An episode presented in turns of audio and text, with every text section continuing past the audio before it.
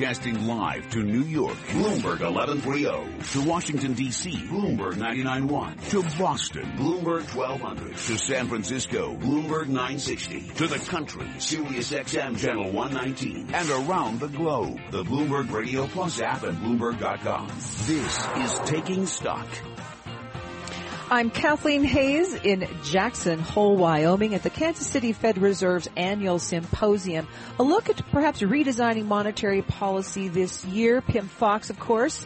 In New York at Bloomberg World headquarters, we're going to be joined by Jacob Frenkel. He's been coming out this Jackson Hole Symposium, Pimm, for more than 30 years. Yes, we're going to find out what he thinks about Federal Reserve policy, but also whether the Federal Reserve can actually increase interest rates despite or at least during the election cycle, maybe even before December. We've got much more coming up. But right now, let's go to Charlie Pellet in the Bloomberg Newsroom for a Bloomberg Business Flash. And I thank you, Pimm Fox. Traders pushing down the value of stocks, bonds, and the dollar ahead of tomorrow's speech by Fed Chair Janet Yellen in Jackson Hole. The S&P 500 index down three now to 2172, a drop of two tenths of one percent. The 10-year down 430 seconds, yield 1.57 percent. Dallas Fed Chief Robert Kaplan was interviewed on Bloomberg Radio from Jackson Hole. He touched on a number of topics, including the case for removing accommodation. I think any removal of accommodation should be patient, slow, gradual, because we got a number of persistent headwinds that we have to adjust to. But yes, I think the strength, the, the case for removing some amount of accommodation, it has strengthened. Sears Holdings, that's the retailer run by hedge fund manager Edward Lampert posted a second quarter loss as sales continued to shrink. Sears Holdings down 4.4%. St. Jude Medical shares plunging today. Carson Block, the renowned short seller and founder of research firm Muddy Waters, warning that tens of thousands of Americans are living with ticking time bombs, and that is St. Jude pacemakers and defibrillators that are easily compromised, causing potentially fatal disruptions. The company says allegations are, quote, absolutely untrue and several layers of security are in place. St. Jude shares down now by 5.2%. The S&P 500 index down 2, a drop of one tenth of 1%. Dow Industrials down 26, also a drop of one tenth of 1%. Gold down 490 the ounce to 1321, a drop of four tenths of 1%. 332 on Wall Street now. Let's take a look at other news from around the world. Thank you, Charlie. From the Bloomberg Newsroom, I'm John Lauder. This news update is brought to you by the Jeep Grand Cherokee, the most awarded SUV ever. The Grand Cherokee continues to raise the bar with its luxurious interior and legendary 4x4 capability. Drive one at your local Jeep dealer today. Donald Trump is trying to woo minority voters, promising his economic policies and hardline stance on illegal immigration will benefit low-income Americans and protect jobs. But White House Press Secretary Josh Earnest says the Obama administration and the Democratic Party beg to differ. It would have a devastating impact fiscally and economically uh, by doling out significant tax cuts to those at the top of the income scale. Uh, and uh, leaving the rest of us uh, to pay the tab. Meanwhile, Democrat Hillary Clinton speaks later today in Reno, Nevada. She'll press her view that Trump is, quote, taking a hate movement mainstream. She'll also try to link his candidacy to the so-called alt-right wing of American politics. A car bomber detonated a vehicle near the new Turkish embassy compound in the Somali capital of Mogadishu. Police opened fire on the car when the bomber refused orders to stop at a checkpoint near the beachside embassy. The Arizona Coyotes are breaking new ground in the National Hockey League. The team has hired what's believed to be the first full-time female coach. Dawn Braid will serve as skating coach. She worked part-time for the team last year. And the city's Conflict of Interest Board has levied a $15,000 fine on Brooklyn District Attorney Ken Thompson, a settlement over personal meals charged to the DA's office. Thompson admitted improperly billing more than $5,000 to the Kings County DA's office, which he's repaid.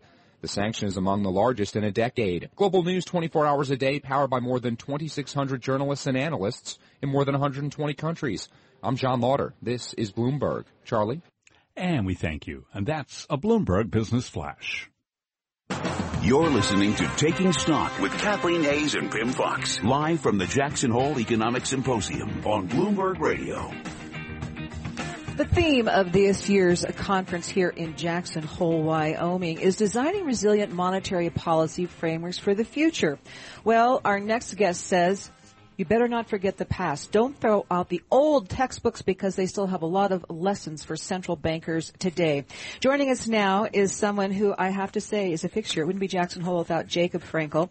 First of all, he's uh, chairman of J.P. Morgan Chase International. He's the former chief of uh, the Bank of Israel, so he's been a central banker whose all those decisions rested on his lap. He's also chairman of the board of trustees of the Group of 30. He, in fact, he has been a member of that group for more than 30 years. So, Jacob, first of all, welcome. Thank you. I'm pleased to be here. So, let's start by uh, your view of this rethink of Fed policy. You are saying don't throw out the old textbooks. Why?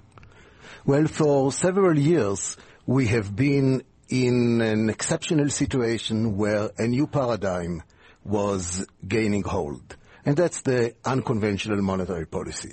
It's very important to recognize that that unconventional monetary policy in historical perspective should be viewed as a detour at the end of which one returns to the highway of normal monetary policy rather than becoming the new paradigm that will prevail for years to come.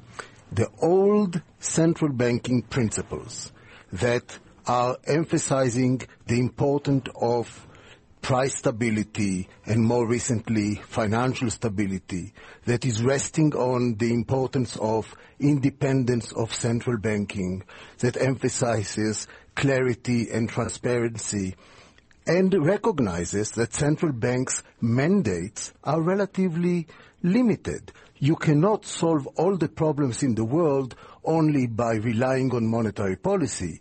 We for years we have seen a situation where monetary policy all over the world has been overburdened. It has become the only game in town.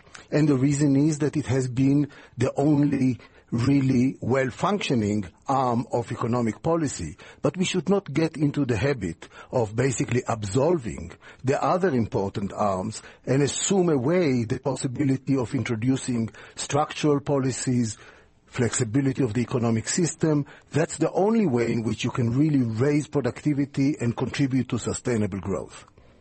Mr. Frenkel, what about increasing interest rates? When you're asking what about increasing interest rates, we need to put it in perspective. We are now in an unprecedented level of interest rates. Let's call it close to zero. Real interest rates are negative. So we need to ask ourselves, is this the new long run? The answer is no. Every central banker will tell you that the negative real interest rates for the very long run or the zero, practically zero nominal rates of the central bank in the long run are not desirable and are not sustainable. So it is in this context that we need to ask, is this the time to move ahead with normalization? It is not only my opinion. The Federal Reserve has told us very clearly in the past that they are eager to move towards normalization, that they are looking specifically at the developments of the economy, at the developments of labor markets. So when I follow that guideline, I conclude and I ask myself, where is the labor market today? Clearly improved dramatically. Unemployment has declined to 4.9%. Participation has improved. Duration of unemployment has declined. The situation of households has improved dramatically. Spending is on the rise. We do have, of course, a negative part of the corporate investment, but I say that by and large, by this criteria, the tests have passed and it's time and the economy is strong enough to move ahead with the normalization. Okay, Jacob Frenkel. Uh, Rob Kaplan, president of Dallas Fed, sees the uh, sees that the Fed's moving in that direction, but the patient, patient, no rush to move. You are you in a different mode? It, would you say, Fed, think about doing an interest rate increase at your next meeting in September? Well, I'm all for patience, provided somebody is doing what needs to be done during the patience period. Does anyone really believe that Congress will act, get its act together in the coming three to six months? Does anyone really believe that we will see structural measures in the coming three to six months? And if the idea of patience means allow Congress to, to do it, then it means very long run. To me, I need to ask myself not only what are the risks of raising interest rates, but what are the costs of delaying the normalization? We see today a situation where there are a lot of dislocation. The price of risks has been distorted. We are giving a superficial and artificial boost to financial markets by pushing interest rates down. We divert investment from plants and equipment towards financial assets.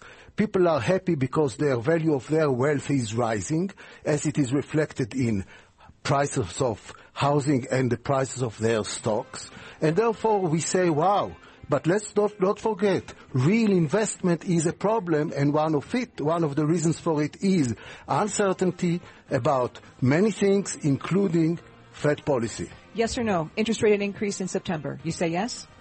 If you ask me whether I would recommend to raise, I say yes. If you ask me, do I expect it to happen, I say no. Thank you, Jacob Frenkel. This is Bloomberg.